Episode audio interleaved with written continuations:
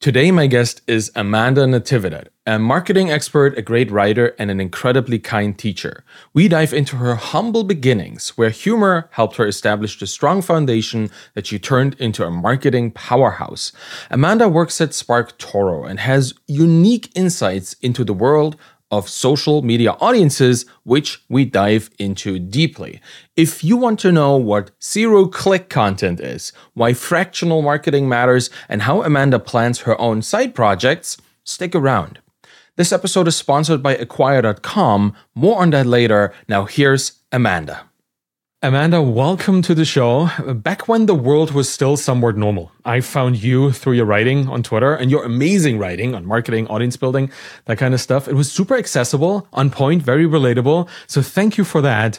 Now, I, I know that you started writing at a very, very early age in life and in a pretty nerdy way. Tell me, who exactly are Fufu and the Dust Bunnies? So you really did you really did your research for this. so Fufu and the Dust Bunnies is a fictional band that I made up in junior high that I used as a front to send memes and like funny audio files to my classmates. So the other way I talk about this is that I feel like I invented email newsletters as we know them today. Yes. Maybe I even invented memes. Wow. Because this was this was like I'm a little old here, but this was back in the AOL days, and um, it was when there wasn't there wasn't really a meme, right? There were a couple of funny like comedy websites. So I basically just got content from eBaum's world, like links to Homestar Runner videos, uh, weird JPEGs, wave files of like I don't even remember what it was, like Donald Duck, just like silly stuff. And I would round it up into a newsletter and I would call it things like, oh, you know, we got we took a new band headshot. And it was like this creepy photo of a guy with like a funny face. And I'd be like, what do you think of my photo? I'm like, oh, the new single just dropped. And then it would be a funny wave file. And I would send this to my classmates as like every week as like, hey, the news the newsletter just came out. And I, was I was a really like shy and quiet kid uh, for most of my school life. So my classmates were like, "I didn't know you were so weird." and I think it was just I just didn't have the medium in which I felt comfortable. And I suppose back then email newsletters were my medium. That's so funny. Like the the way you use the kind of the, the the digital abstraction of the world of the internet to be an introvert, be somebody who doesn't you know, openly talk about all these things to still be nerdy. I love that. And it's conversational. I love this. I love that, uh, like a fake band, everybody can kind of relate to music, right? That's really cool. There's, there's always this relatable aspect. That's kind of what I find in your writing. And I think to this day, you have this, you have this, this skill of making things relatable. I love the fact that it started out with something as weird as this. When did you write the last episode of this? Would you, do you consider maybe sometimes reinventing this and bringing it back? How you know that? what? Maybe I, I, never thought about it.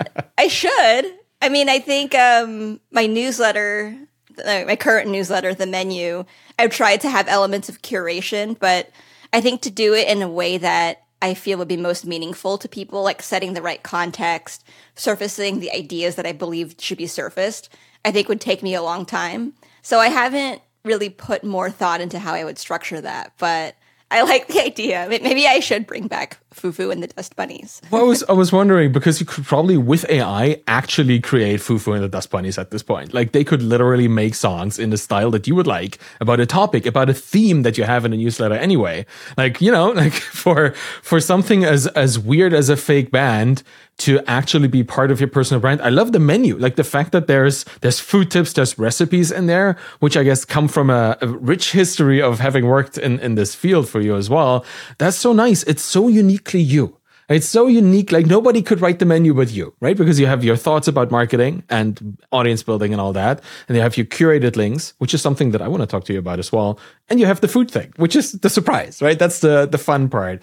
Um, is that, is that something that you uh, would suggest to people who are starting out on their creator journey from the start to look for the fun part, look for the uniqueness that they have, or contrasting it, I guess, with should you just do what you think people want from you? I think this is a, this is a really good question because I think it depends. Um, I think everybody would want for me to say, no, no, do what you want to do. But I think it depends because if your goal is maybe to monetize the content, right, build a media empire, that kind of thing, then you should try to figure out what people want and then and then you know figure out how you uniquely can deliver that value of course but um, i do think it's about finding a balance between what what your market wants and what you actually want to create um, so that's one piece and then i think when you think about the type of content you want to create that's where there's a big opportunity to really find your unique voice, your unique perspective. Um, because, you know, like you kind of said earlier, right? Like no one can do it the way you can, right? Like no one can talk about a certain topic about like being a bootstrap founder, for instance. Nobody can talk about it the way that you do with your experience, your expertise, the way that you view the world. Um, so I think people should find the opportunity between that and what the what the what the market opportunity actually is. Yeah, you can only really tell stories if you have actual anecdotes that are full of anecdata. That is your own lived experience right? And in, let's get back to Fufu and the Dust Buddies because I, I, think the concept to me it, it, lends itself to explain this. I feel because Fufu could just have started as a cover band, right? They took songs from other bands, put their own spin on it, but still, it, it was other people's content, other people's ideas, and I think that's the curation part that a lot of founders or a lot of creators start out with because it's very easy. We pull in the things that other people offer, and then over time you connect the dots in ways that nobody else can. And that's when the cover band turns into an actual band that contributes to the richness of the musical sphere with new ideas and new songs, right? That write their own songs. Quite literally, that's writing.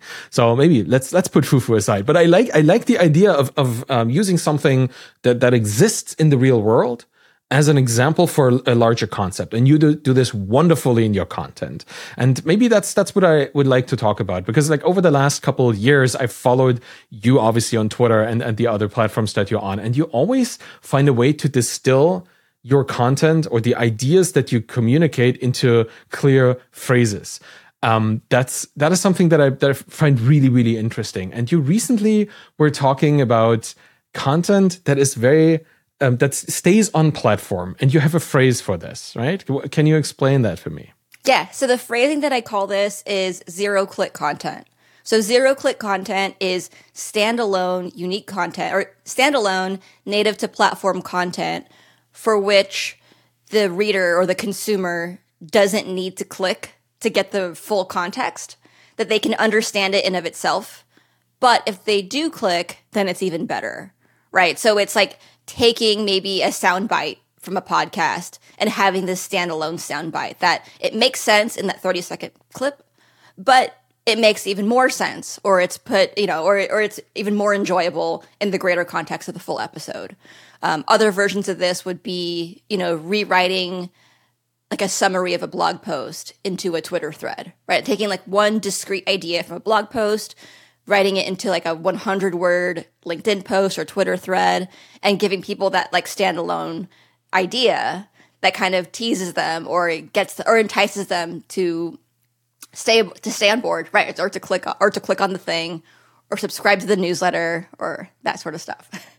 Yeah, it, it, seems that platforms now, particularly with Twitter over the last couple months, they've been heavily disincentivizing clicking, getting people off platform, and uh, been loading up, I guess, on multimedia content, on like super long uh, pieces of content, tweets that are like 10,000 characters or less, right? It feels like this is also encouraged by the algorithm. So my question is, well, if the algorithm, which is a kind of a representation of the business model of Twitter, like keep people on Twitter all the time, wants me to write long content, is that good for my personal brand or is it good for Twitter? Yeah, I think it's it's good for Twitter now. And you know, Twitter or X, right? like it's it's it's very it's obviously very different today than it was like 2 years ago, right? And especially today, you know, at, at the time of this recording, they've definitely, you know, de-incentivize um putting in links, right? Cuz now now they strip out the the headline and any of the context. Like there's no there really is no reason now to include links on Twitter. No reason for the creators, right? Beyond just you feel like you're supposed to. Um, and then you have like LinkedIn, right, where LinkedIn might not directly penalize you for putting a link, but they more so reward engagement like comments and resharing and likes. So you're more incentivized to keep the conversation there. Um, I, I, I, I think you know what I what I think it. I think the opportunity is you as a creator understanding these algorithms, like understanding how they work, at least on a on an overview level. Like maybe you don't need to know all the nitty gritty, like exactly how much weight a like has, right? Maybe you don't have to know that, but I do think it's worth understanding these algorithms as a whole and then learning how you can exploit them, for lack of a better term, right? Like, how can you play into the incentives of the platforms in a way that aligns with your goals? I like right? the so, alignment. Alignment is the phrase that comes to mind, right? Because if Twitter wants something and you can help them get it, then they will help you, hopefully, to get what you want, right? And I've, I've talked to Dickie Bush recently, and he, he kind of told me his perspective on this. He said there's kind of content that makes people discover you, and then there's a kind of content that makes people stay with you. They're not the same, right? Like the discovery content is the stuff that Twitter really likes and the retention content well that's just what you need to do to cater to your existing audience. So you, if, if you can just follow those leads you can do both.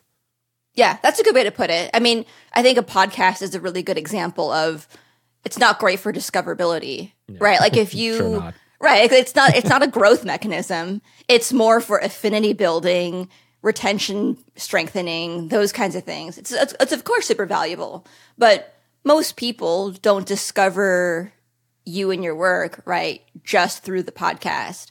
Um, maybe people in your audience will discover me by virtue of your show, but that's sort of a different.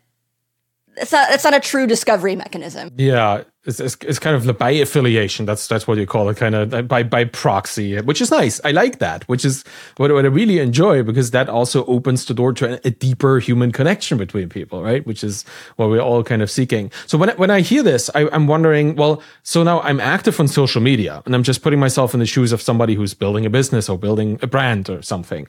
I'm active on Twitter. I'm active on LinkedIn, trying to post them both at the same time. Now I need to start a podcast for retention. Do I also need to start a newsletter, and do I have need to have a blog? Like, what else do I need to do? Because if the platforms, the social media platforms we're on, only kind of like the discovery stuff, but don't do much about the retention, do I, as a creator, need to take care of the retention part myself? And how do I best do this? Yeah. Um, yeah. I think creators should take care of the retention part themselves, right? But I mean, I think it's, it's doing it in a way that is most interesting or most sustainable for yourself, right? Like not everyone, not everyone should start a podcast not everyone should start a newsletter, right? But I think it's it's whatever medium or platform that you feel is most engaging for you and your work, um, and is something that is easily repeatable for you, right? So for some people, you know, that might be a newsletter. It might be video. Well, I doubt it's video. Video is really hard. yeah, for sure. But if someone is good at it, right, then by all means, you should use that, right? Um, yeah, yeah, and you you shouldn't just like chase uh, a different medium just to be different, right? You you have this this phrase that you use a lot: "Be refreshing, don't be different." I have a feeling that that might come in here as well. Like if if your audience is in a certain kind of area and start using certain medium, they're all on YouTube or they're all on Twitter. Well, you probably want to be there as well, but you wanna you wanna show up in a way that is genuinely you. And, yeah. and that that's um, that's something I find with you, and that's uh, something that I find a lot in your writing. That you you're very focused on looking at what do they want, but also what can I give, and where's the overlap between these two. Yeah, absolutely. And, and to expound on the be refreshing, not different. Um, that is a Jay Acunzo-ism. So Jay Acunzo is a showrunner, um, content creator, um, public speaker, and author. But I, I like that he talks about being refreshing and not different because when you think about being refreshing, it's who can you be refreshing to? Yeah. Refreshing to whom? Yes. And it's thinking about the audience. When you're thinking about how to be different, you're thinking about how can I be different from who? Like from the competition. And so using the refreshing kind of framework is you're thinking about what your target audience actually wants. Whereas if you're thinking about just how to be different, you're only thinking about the competition. Yes. Which is not something you should be doing. I mean, ah, maybe you should know to some degree about the competition, right? But ultimately, they're not what matters, right? It's not really your competition who's listening to you. It's the audience that you're trying to go after. Yeah, it's, I think it's just in, in terms of even visualizing it. If you define yourself by who you're not, well, then you visualize very strongly who that is, right? Like you'll only look at the the people that are the way you don't want it to be, but that does not imply you know at all what you actually want to be like. I like this. I think generally it's a good idea to stand for something, not against something, right? But I uh, don't want to make this too political today. It just feels like that that uh, it, as an approach to being a creator tends to be a pretty good idea. Well, how do you, how do you find this out? How did you find this out? Because at some point you decided to start publishing online. And that was quite a while ago, and it has led to pretty significant consequences for you, right? You found an amazing job. You have started a, a course that is well beloved and impactful. But let, let's go back to that point in time when you started to write online. Did you know who you were writing for? Or how did you define yourself in that moment?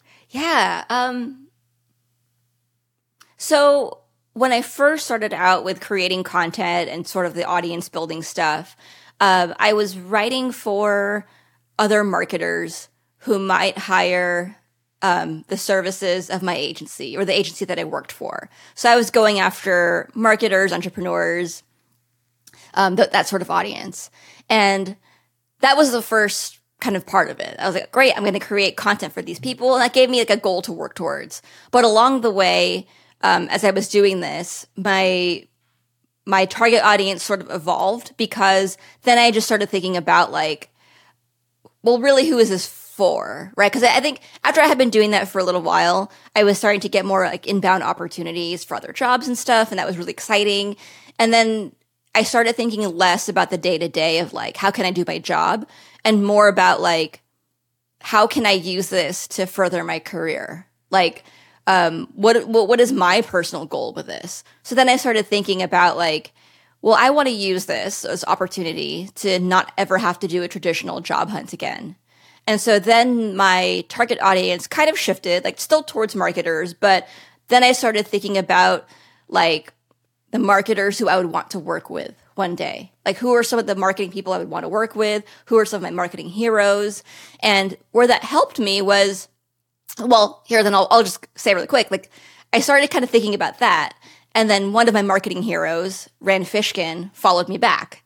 Right. So Uh, I mean, for those who don't know, I think I think every any any I think any indie hacker knows who Rand Fishkin is, right? He well, they should they should, right? He was the first person to codify SEO, right? Like essentially, he taught all of us SEO. He was the first person to like go out and learn it in like the early aughts, and he found a way to distill it into advice for people and taught the world SEO. He also invented domain authority. I don't think a lot of people today know that, but domain authority, the way that we which the way in which we, you know, categorize the authority of a website, that he invented that. So anyway, I'm saying that to set the stage for when he followed me back, exactly why I was like, oh my gosh, like this is a huge deal. and now, certainly I was self conscious, right? When one of your heroes follows you back, like I think well, for a lot of people, maybe the ref- the reflexive, the instinct is, oh my gosh, like I can't tweet it ever again. like I I better just quit now while I'm on top, right?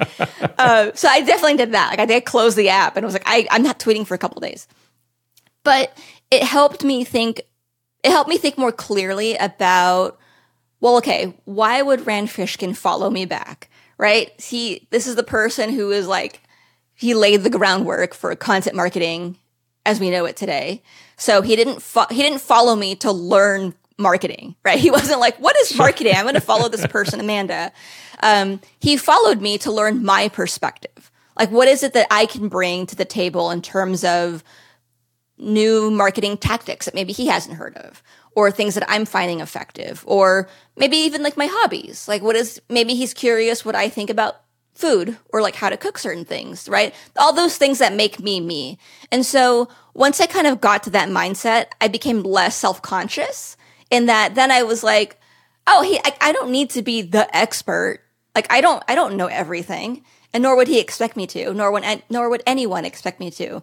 And then I really felt like I was having a lot more fun with the content I was creating and thinking about it on an elevated level, right? Like, how can I make this really high quality? Like, what's my unique perspective? What is the unique um, experience that I have with cooking this dish that maybe someone else hasn't done before? Like, those things that make me me. And so I think um, I talk about this because I think that's a really good way for any sort of creator to think about the, the types of content they're creating, right? Because it's a way to think about how you do it for yourself. Yes. In a way that helps you put your best foot forward. Yeah, when you call it personal brand, it's not just about the brand. It's very much also about the personal, right? It's about what is the unique thing that is then the brand. Right? That's that's such an important part, and people often suppress it. I think I, a lot of founders and a lot of people who've done it for a while they still suppress parts of their personality because they think they are too quirky, too spiky, too opinionated, right? Too experienced in a, in a field that doesn't matter. But honestly, if you if you really want to build this authority in public or just any authority anywhere, you just have to lead with everything you have, right? You have to put your value on the table. I I love the story about Rand. I love your reaction to it. That's such a you know like uh, our our imposter syndrome that's just like constantly in the background of our minds just came out f- swinging at that point. It's just like nope, you're done.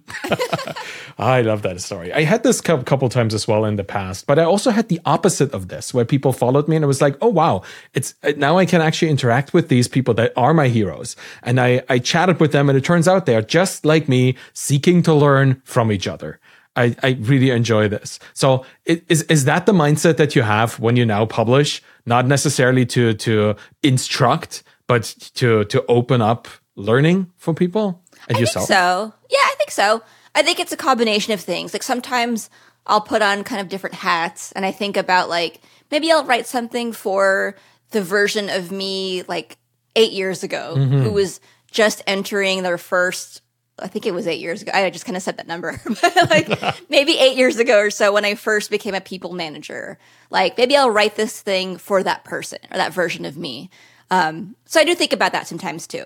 Yeah, but wait, yeah. I'm curious about you. Like, who was somebody who followed you back that you were like, oh my gosh, I can't believe this person like knows who I am or they know I exist? How was funny. I think it started with like Patrick Campbell, like the founder of Profitwell, and who recently sold it to Paddle for two hundred million dollars, which was bizarre. And then just chatting with him in the DMs, that and and set, setting up even the interview on this podcast, something that I never thought I'd be able to. I get people that are in the what is it nine figure like acquisition field, and just casually chatting about this that is that is something that i i find like mind-blowing. Or, or Courtland Courtland allen and channing allen of the indie hackers community a community that started my journey right? That was su- such an integral part of why i am where i am and a, a bootstrapper an indie hacker. Just them actually just showing up following and, and wanting to learn blows my mind every single day that that is the case that i now get to hang out with them and bounce ideas back and forth all these wonderful people.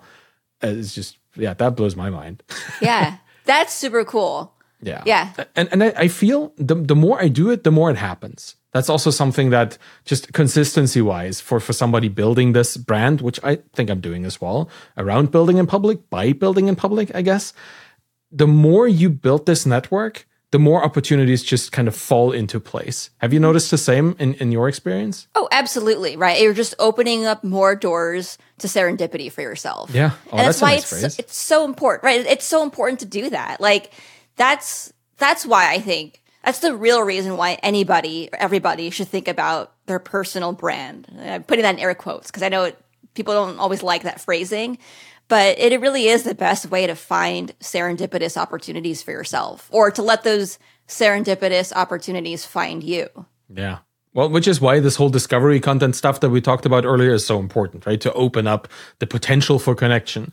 I, I do want to look at it like from a, I wouldn't call it skeptical, but realistic lens though, because if we don't own the means of communication, which I think is just a new age rephrasing of the means of production. But I don't want to don't want to go too deep into this. But the the means of communicating with a person, because if you're on a platform like Twitter or whatever, it's kind of we're beholden to Twitter, right? They can turn off the platform for us whenever they want, and then we lose all the connections we can potentially have. How can we establish like a, a more controlled environment there? Like, how can we establish actual meaningful connections still virtually because we're all just sitting in our basements or in our living rooms doing our things at this point, right? Post pandemic, maybe, but we've got used to this. What's what's an avenue that we can take? To establish like stronger connections than what social media is currently offering us? What do you think? Yeah, that that's that's a tough question. I mean, I I want to say like I mean, social media today is just so different than it was a couple years ago, right? Like it just is. I mean, with the volatility over at Twitter, I think a lot of people, eh, pretty much everybody, right, and on Twitter slash X is thinking about like, uh, what's the next platform that everybody's getting on? Like, should I go there first? Like, you know, uh, the way that like a bunch of us tried to go on Mastodon or Blue Sky. Now I now right. Threads I think is the place. Like everyone's like trying to hedge, right? So I do think there is something to be said for like you know, I'll say like three years ago, I would have said, like, yeah, pick one social media platform, get really good at it, and then scale to the next one. I kind of still would say that maybe in broad strokes, but maybe today, if I were giving that advice, like right now, totally net new, I would say pick two social networks. And that's so hard to do because to show up on a social network, you have to look at it as a community and not just as, you know, you with a megaphone blasting out like your content, right? You have to look at it as like, where is the existing community that my target audience is in, but not looking at them as a target audience, looking at them as an existing community and figuring out your role in that community, creating content for it and kind of, kind of, you know, building relationships at scale. Um, I would say find two places for that. And then meanwhile, build your like owned platform, which would be like probably your email list, maybe it would be like your show, right? Like the thing that you own that isn't beholden to algorithms that you can essentially control. Yeah, two platforms. That that sounds like already a lot of more work than just one platform. you know, it's it it feels like uh, particularly for founders, for people who are busy building things, not just hanging out on Twitter like I do all day, but actually, you know, building software. That's still stuff that I do. But, you know, like I mostly spend time writing and thinking and reading. So t- it's easy for me to be on Twitter and to be on LinkedIn. But if, if you barely have time, right, that feels like a lot of work. Um, which is why some people just take one thing and post it to both platforms at the same time. What is your perspective on this? Because as you just explained, these are different communities and different communities speak a different language. They have different expectations. Does it still make sense to just kind of broadcast the same message into multiple different platforms and expect them to work in both? I think it can, but it depends on the message. Like, I think if it's a, like, if it's a big idea, like, like a thesis, like something that you've worked really hard on, like a meaningful blog post, then that should be something that can essentially be replicated across multiple networks. Because after all, if you've spent all that time and energy working on this, like, you know, 2000 word blog post, then it should kind of stand the test of a couple of different platforms.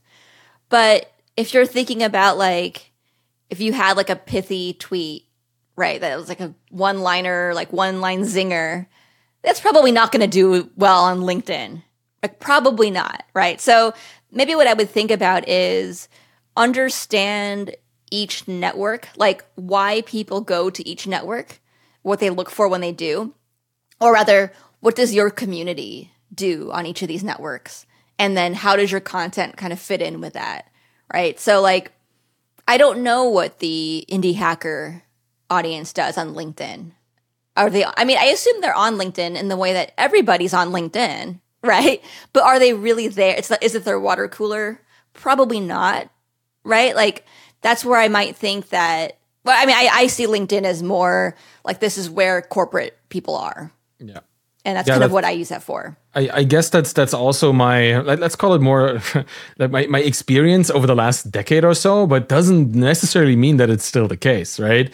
I, I wish there was an audience research tool that could help me discover these kind of things. It's kind of what SparkToro does. That's that's the yeah. whole point, right? Is to figure yeah. this out. I, I was wondering, like, how much do you yourself use audience research tools like SparkToro in your own like personal creator journey?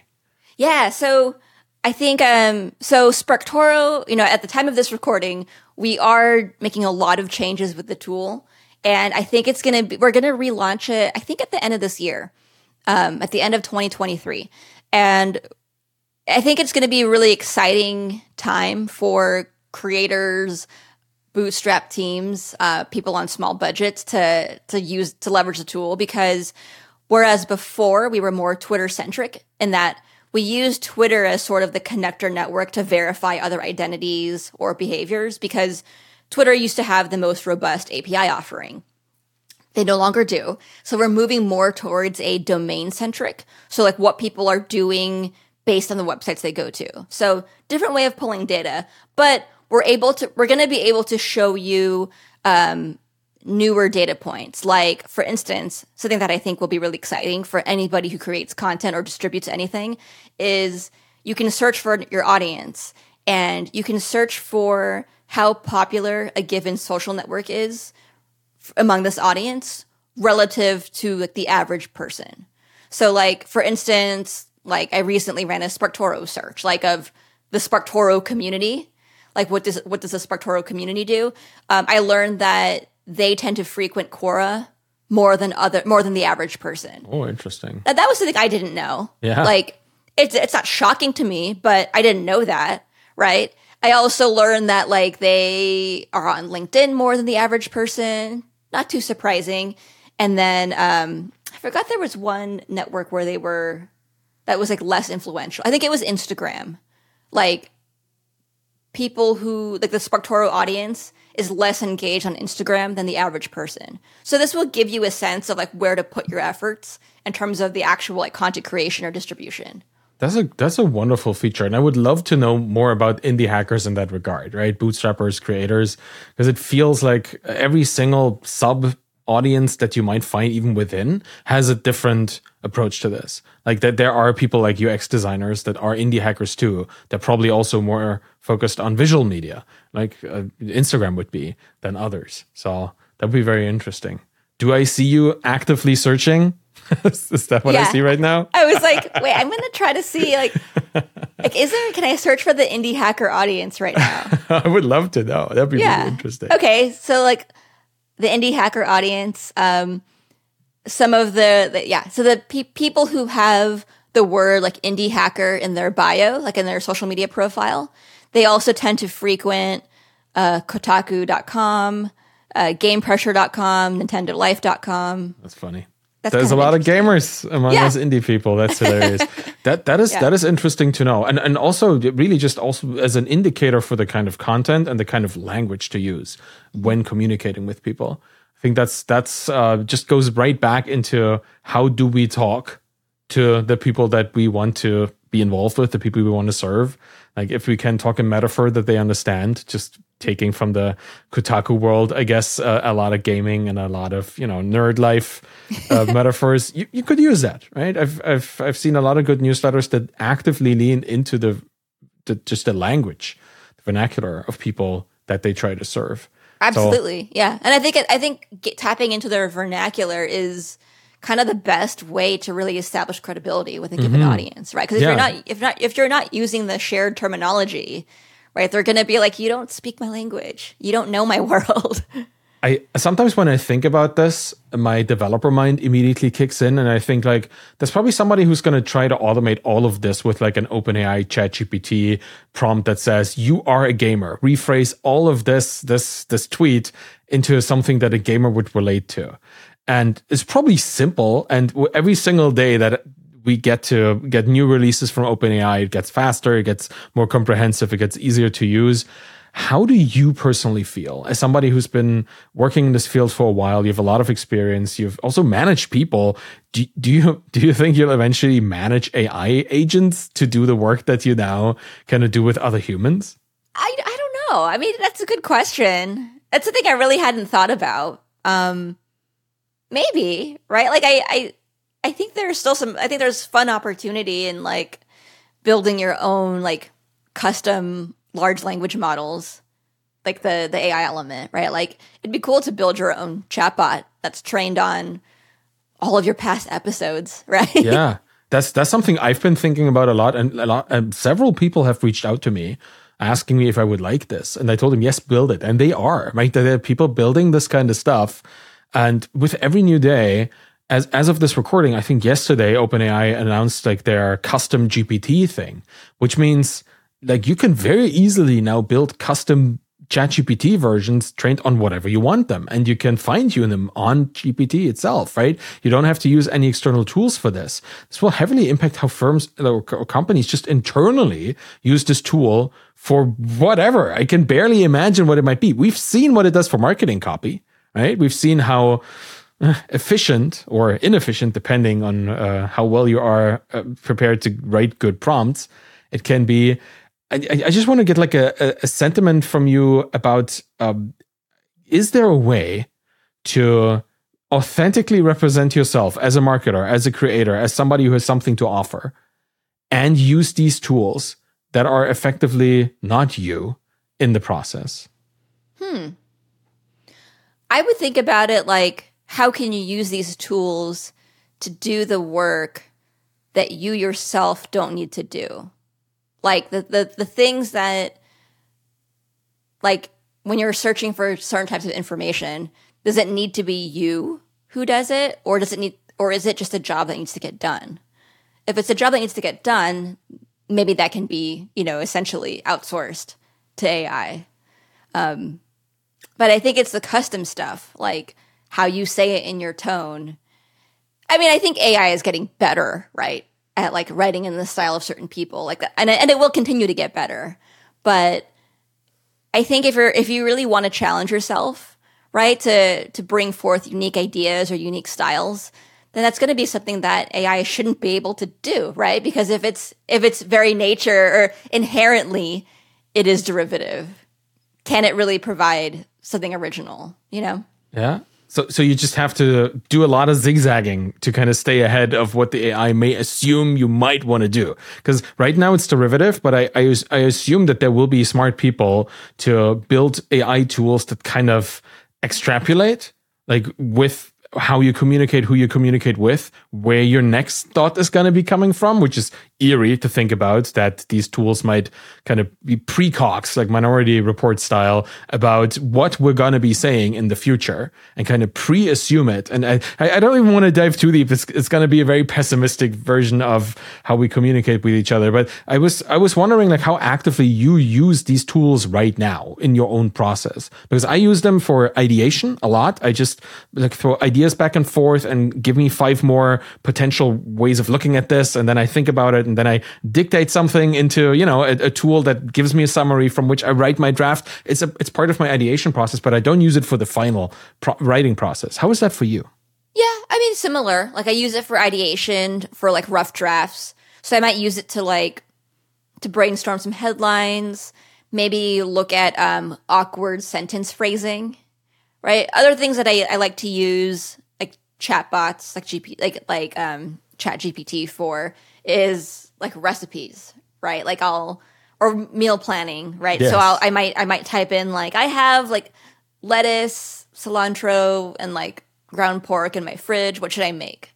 Right. So that, I've been using it for that, which I think is a lot of fun. Has it ever um, backfired? Have you ever gotten a really, really bad recipe from it that did not make it? Well, you know, here's the thing actually. I don't actually use the recipes to a T because that's that's where like the snob in me is like, oh, this, this is gonna be right. But I use it as like the the the compass to be like, oh, okay, well, with lettuce, cilantro, and ground pork, I can make larb, and then I'll think about like how I would make it. I might I might search on Google for a couple of food blogs that I really like and look at their recipes. So I, I, think because like sometimes I'll look at a recipe in Chat GPT and I'll be like, mm, this, this isn't going to be very good I just know it. yeah, because it has no taste, right? Quite literally yeah. and metaphorically. like it's it, it is incapable of understanding the results of its own of its own creation. I like this. You synthesize the AI created stuff and hopefully human created recipes from other places into something that you kind of prejudge the outcome of. I think this is important to understand. Like our capacity to prejudge outcomes without having to take the actual steps along the way, which is how these uh, mach- machine learning models or AI models work, right? They kind of have to write to think. I do too, but that's just my own flaw in writing. That is something that is still uniquely human and your capacity to synthesize it at the end. Yeah, that's a great point. I think, yeah, I think I would add to that too. Like, would I be doing this or would I be using chat gpt in the same exact way for meal planning. If i didn't have any expertise in food i might not right? I, I might I, mean, I might still use it but like i have the foundational knowledge of like how to cook right? I went to culinary school i have quite a bit of experience working in test kitchens so i kind of know i know how to cook right? Um, so that gives me some confidence right in, in sussing out recipes just by reading, like just, just by skimming the ingredient list and looking at the preparation method. I might look at something and go, oh, they didn't start by, you know, browning the meat, right? Like you want to, if you're cooking like maybe a nice stew, usually you'd want to brown or sear the meat on the outsides, get some nice caramelization of that outside crust, and then you would finish cooking a recipe. But if I saw a stew recipe through ChatGPT that just said like throw the meat in a pot, pour over like chicken broth and then this this and this and then bring it to a boil, I would be like, ew, that's not how I would make that. Right. And I, I know this is a really like wonky or like really specific example, but I'm highlighting this to show like, because I know those things, I know to look for them. Right. Where if I didn't really know how to cook, I don't know that I would be just trusting ChatGPT blindly. I wouldn't be like, oh, well, ChatGPT told me to make the stew like this. So I'm just going to do it that way. Um, it's yeah. funny that you that you mentioned like browning the meat in this case because you, you could you could ask ChatGPT about the Maillard reaction and it would tell you exactly how that happens, why it happens, why it releases flavor, all of that, but it would not think because it doesn't to actually include it in this recipe to make it better. Right? That's that's kind of it, it has its silos of knowledge because that's kind of what it was trained on, but it cannot synthesize. That that is an important um, consequence to understand, which also means that we st- still need to learn. Like Absolutely. humans will still need to learn the, the yeah. foundational. Yeah, like ChatGPT won't know. Like it won't know that you care about the My- Maillard reaction, right? Yeah, that's right. If, so it, went, it it wouldn't know to surface a recipe that includes that technique. It'll just know. Well, you want to make this thing based on these ingredients. So yeah. well, unless you've written publicly about it and it had, has ingested this and it knows that you are talking to it, which is also a pretty weird perspective to, to have about a future, but it is a likely one because now the, the tools have the capacity to do real time lookups. And if they can look on Twitter what you've written about today or yesterday, they might need, they might understand what your intention is, what you want, and give you replies to that. Kind of makes me wonder, um, as we are putting more and more information out there, right, for these machines to ingest. Do do you think that makes us, or maybe let me rephrase this? Do you think this makes our personal brand stronger because we now have information that other people might get from ChatGPT and hopefully therefore find us and what we have to offer? Or does it weaken us because now ChatGPT can do our work for us and other people don't get to see the stuff that is behind that kind of work? Hmm. I think it makes it harder for me- mediocre content to stand out. Right? Like it makes it just it raises the bar essentially. Yeah. I think. Yeah. Yeah. that I th- I think that's that's it. Like you just have to out qualitatively, right? So uh, you have to have higher quality in what you offer that is more personal to you and more relatable, therefore, to others. Um, that, that which kind of brings us together to, uh, back to the point where you said you you don't you, you have to kind of find your people and create for them, not create for everybody else, right? You, you don't. I, I think that's something that I heard you say as well. You don't have to be the best at something; you just have to be somebody's favorite. And I, I really like that phrase as well because that just shows you you have to you have to have an audience that selects into you, and you everybody else can easily select out of wanting to be like related to you, and it's still going to be perfectly fine for a creator like you. Yeah, Right? absolutely. And like, you're never going to be the best at something, right? so, Which, which you you just said that earlier with with Rand when when you said like here is this person that is so much better than me at marketing following me. And he's not following you for your marketing teachings. He's following you because you're awesome right? And that awesomeness is what he's interested in learning from somebody on on his level. That is really wonderful. Um do you expect to um keep just evolutionizing your audience uh, in the future like keep building more of, of an audience in the building in public realm or in the the audience building realm. Where do you see yourself going? Because you have this wonderful course where you teach marketing and yet that's that's a cohort course. Um, how, how do you see this evolving? I, I i want to know this because i love people that start something and it grows over time into something much bigger much, much better. So where do you see your own personal audience going you know, I, I don't know right now. So I'm sort of at this crossroads in that, um, well, this is actually the first podcast that I've joined since coming back from parental leave. So I have like, you know, a bigger family now. Um, I have more to consider in terms of like how I spend my time or, you know, what I want to spend my energy on. Now that I have a bigger family. so there's that. Um, and I and I've created a couple things that I think have different paths or different sort of end games that I could consider.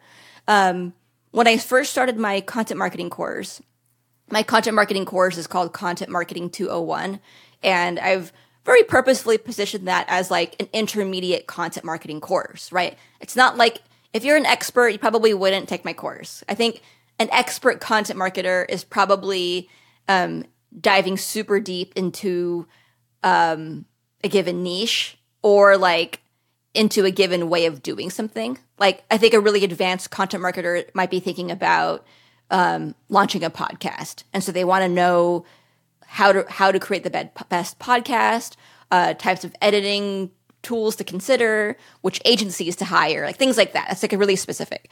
Um, I think an intermediate content marketer can still be kind of broadly, or the curriculum for that is still, I think, more broadly applicable, where it's not just people who are thinking about a blog, right? They might be thinking about a couple of different content channels. So I focused my my course on that. But there was a time, and I still I still might do this. Um, there was a time where I was thinking about like how can I make the 201 school, right? Like because I've thought about you know having like a PR 201 course where it's sort of like that intermediate level um, PR course that goes beyond what is a press release. It's not so much what is a press release, maybe it's more how to write an effective press release and develop a media strategy for for the news. Like things like that that a beginner wouldn't know, but an intermediate person would have to learn. Um, so that's one thing I'm thinking about. Other things I'm thinking about are just really um, trying to double down on the B2B SaaS world, right? In SparkToro world, like, and this is something I will be doing, right? Like, how do I grow this company? Um, how do we improve the tool and like become one of the best like B2B SaaS companies? Like, that's the thing I think about. That's very interesting. I, I kind of want to talk about both because that that b- both are very distinct and super interesting like future projections. I like the idea of the 201 Academy, like the idea of like this is a place where everybody who's in between the initial and the expert stages of a, of a career can find something. Because I have this strong feeling that, particularly at this intermediate stage, you have so much to learn from just knowledge transfer from other fields. Right. So having a place where all of these things, like the marketing 201, the PR 201, and I don't know, the sales 201, whatever there might be, find their place that is a great idea. Would you want to run it all by yourself or would you want to open it up to other lecturers? Is that something on your mind? I don't know.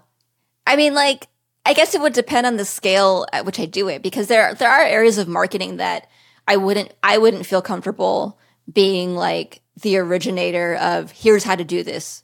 Like I wouldn't I wouldn't be comfortable creating my own like um advertising um, or like paid social course like by myself. So I think that's where I would want to lean on lean on other experts or people who have um, more of that tactical knowledge, and then seeing how we can partner together. Yeah, I think Daniel Vassallo is doing this really well with the small bets community. Like he he has people of all kinds of expertise come in almost regularly on a yearly basis and just teach like an hour and a half of their field. And that like they, the community is like you pay once access forever kind of kind of like a university, I guess, and, and just way cheaper than that. And you, you get to experience all these different fields from people that are experts, but they're bringing it back to the level of a beginner in this case, right? I wonder if that would be an interesting model for you. I don't necessarily think we need to dive too specifically into the business model there, although that's interesting, right? How you how can you leverage your personal brand into a monetizable enterprise? I think that is generally an interesting field. But I also want to dive into the the the SaaS world a bit because lots of listeners here are building their own SaaS. So I kind of want to kind of harken back, and this might be the last topic of this conversation to to marketing as something that indie hackers need to do. That's obviously a field where lots of technical people don't really enjoy it. Uh, there's there's memes all over the place about marketing being the thing that people don't like, but it's something that we need to do to put attention, that shine the light of attention on our products and our businesses. You talked a lot recently, or over the last couple months, about the idea of a fractional marketing director, right? The idea of having, well, maybe you can explain this. Yeah. Yeah. So I, I, I wrote this blog post about fractional marketing directors because I feel like I have been seeing a lot of fractional chief marketing officers. Like I've been seeing the job like the job requisition, um, people entering that role. And I've seen people in that fractional CMO role and have kind of seen the work that they do or like have a sort of peek into the type of work that they do and thought like, oh, that's not what a CMO does. Like it's interesting that that's their title, but like that's not, but that's pretty like tactical work that they're doing. Like they're running a, they're running an SEO function as like a sort of consultant. That's not what a CMO would do. So I've kind of been like noticing some of these patterns and have thought like maybe it's not that people well, I don't think everybody needs a fractional CMO or that some of the companies who are hiring for this role, I think what they actually want is a fractional marketing director. And the differentiation there being, and I know maybe somebody listening would be like, oh, titles don't matter, but they do matter right? Because your CMO is the person who sets the overall strategic vision for like the remainder of the year, right? They have like the full roadmap. They are thinking about how all the dots connect across different departments, revenue streams, whatever, right? They're thinking about how brand and performance intersect, like all these things that are very strategic. And it's not that other marketers on a team think about those things, it's that they're not always beholden or they're not responsible for it in the same way that a CMO is. Now, where I think a fractional marketing director comes in is it's somebody who has domain expertise or job function expertise while also being enough of a generalist to be effective in other parts of marketing, right? So a marketing director might be somebody who has really good um, SEO experience, right? That's kind of their thing. They also know a little bit of social media, maybe they know a little bit of performance marketing, and you hire them mainly for the SEO purposes and also to make some headway in the rest of your marketing. Like that is what I think most companies actually need. They need somebody to own a given marketing function and to get them those really tactical results. Um, not somebody necessarily who's going to like set the vision and then spend time in a lot of meetings and running strategy. Right. I think a lot of times like these companies who are hiring who are hiring for these part-time functions, they need somebody to roll up their sleeves and like just create that social media content.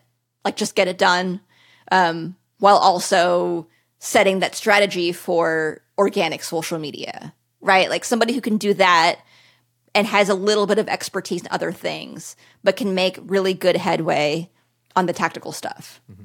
I, I really like this idea, particularly for for indie hackers or for small software businesses who don't have like a massive budget anyway to hire these kind of C level positions, right? And the, you're right, titles really matter. They come with a price tag, they come with an experience assumption, and all these expectations.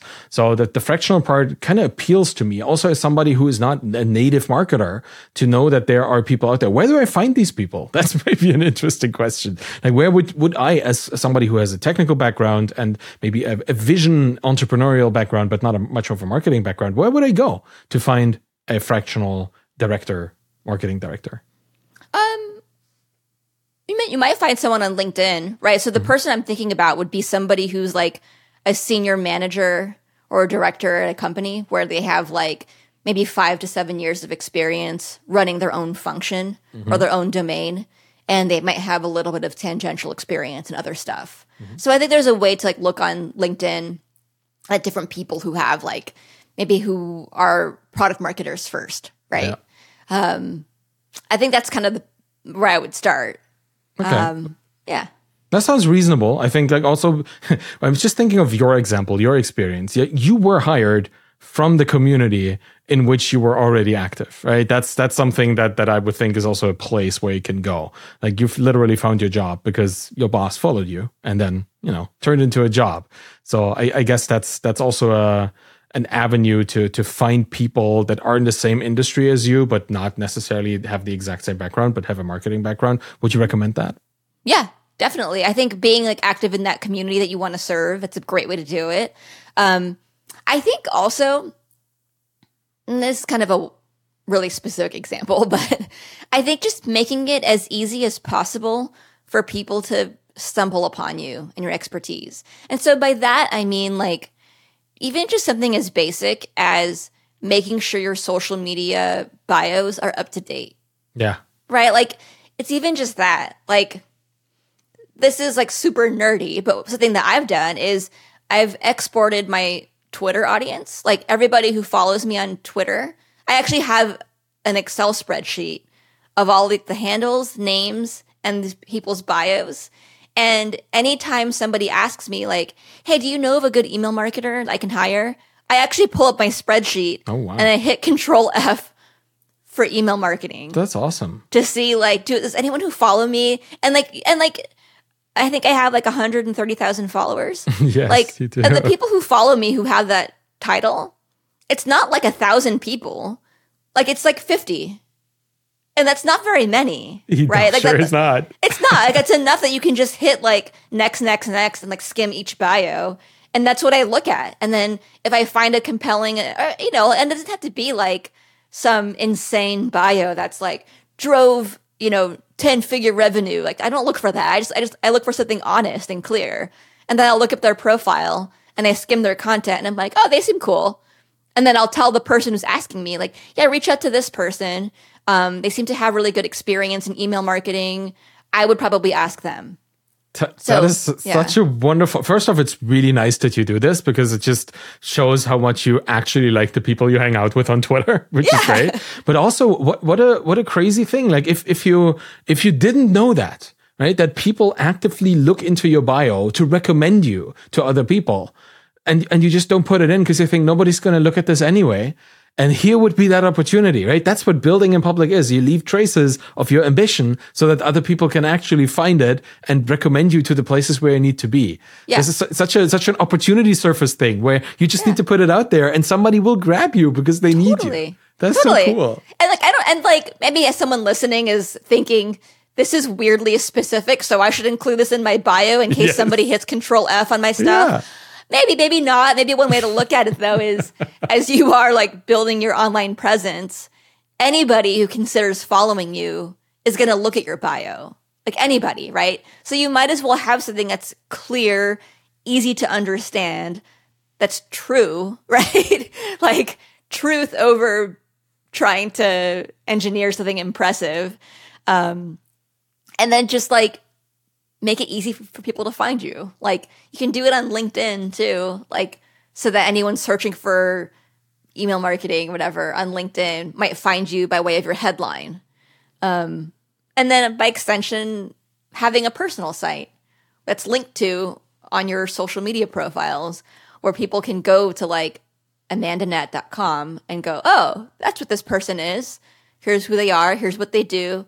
Okay, like now I get it. Yeah, and I this might sound obvious, but a lot of people, not a lot of people, do this. it's it's obvious because once you understand it, it's clear that if you didn't do it, you would just leave something on the table. Right. But to, to get to the point, to put in the effort to set up a website, to put in the effort to even keep your things updated, that some, some people just don't immediately, it's kind of a thing where you look for immediate results. But these things take time. They are kind of opportunities that happen when they happen because they they are externalized, right? You look for them. It's not that they push like these people push their job search out there. You know that somebody needs to find an expert and then you look. So it, i think it's a it's a wonderful thing to to keep these things updated and to understand the value that they potentially could have. That is really strong. And personal website 100% right right there with you. You have full control. You can if you if you need to start a newsletter. You can just collect people's email to put them on a list in case you want to reach out to them. All of this is is possible on your personal site. It's not possible anywhere else. Totally yeah yeah, and like I have my personal site where I have um like my Substack sign up mm-hmm. embedded. Yes. Right? Like I could always move away from Substack if I wanted to. Yeah. But the the email capture or the mechanism is there. Yeah. I can change it if I want to. Um yeah, but yeah.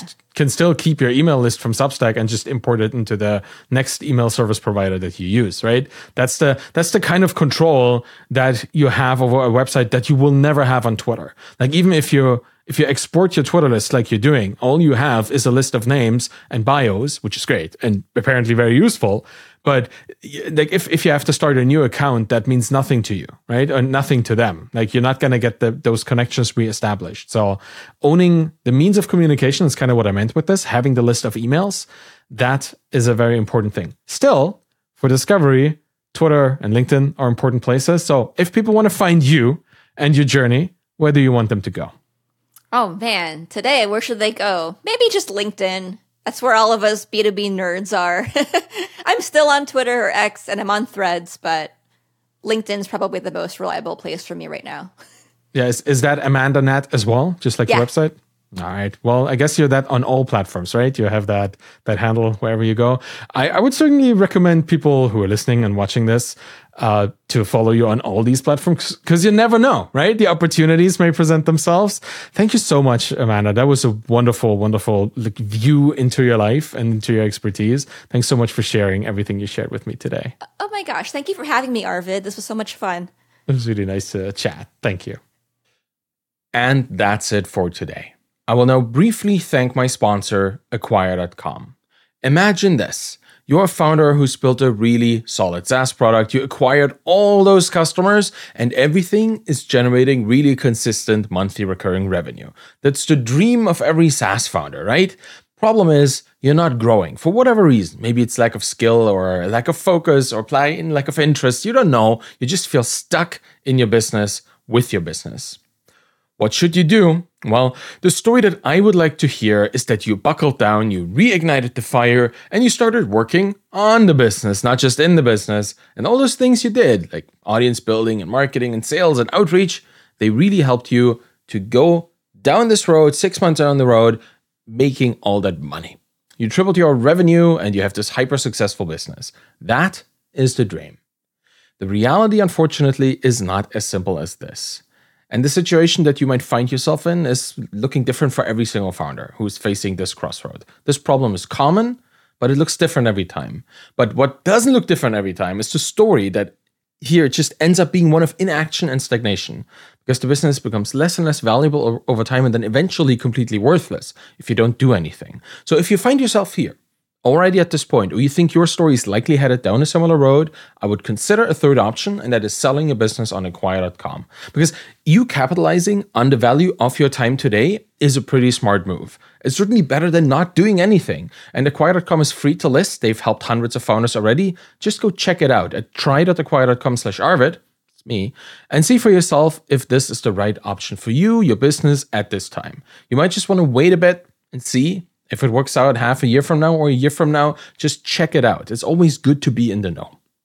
Thank you for listening to the Bootstrapped Founder today. I really appreciate that. You can find me on Twitter at Arvid A-R-V-I-D-K-A-H-L, and you find my books and my Twitter course there too.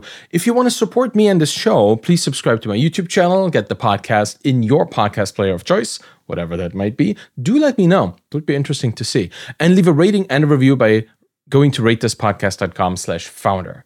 It really makes a big difference if you show up there, because then this podcast shows up in other people's feeds. And that's, I think, where we all would like it to be just helping other people learn and see and understand new things.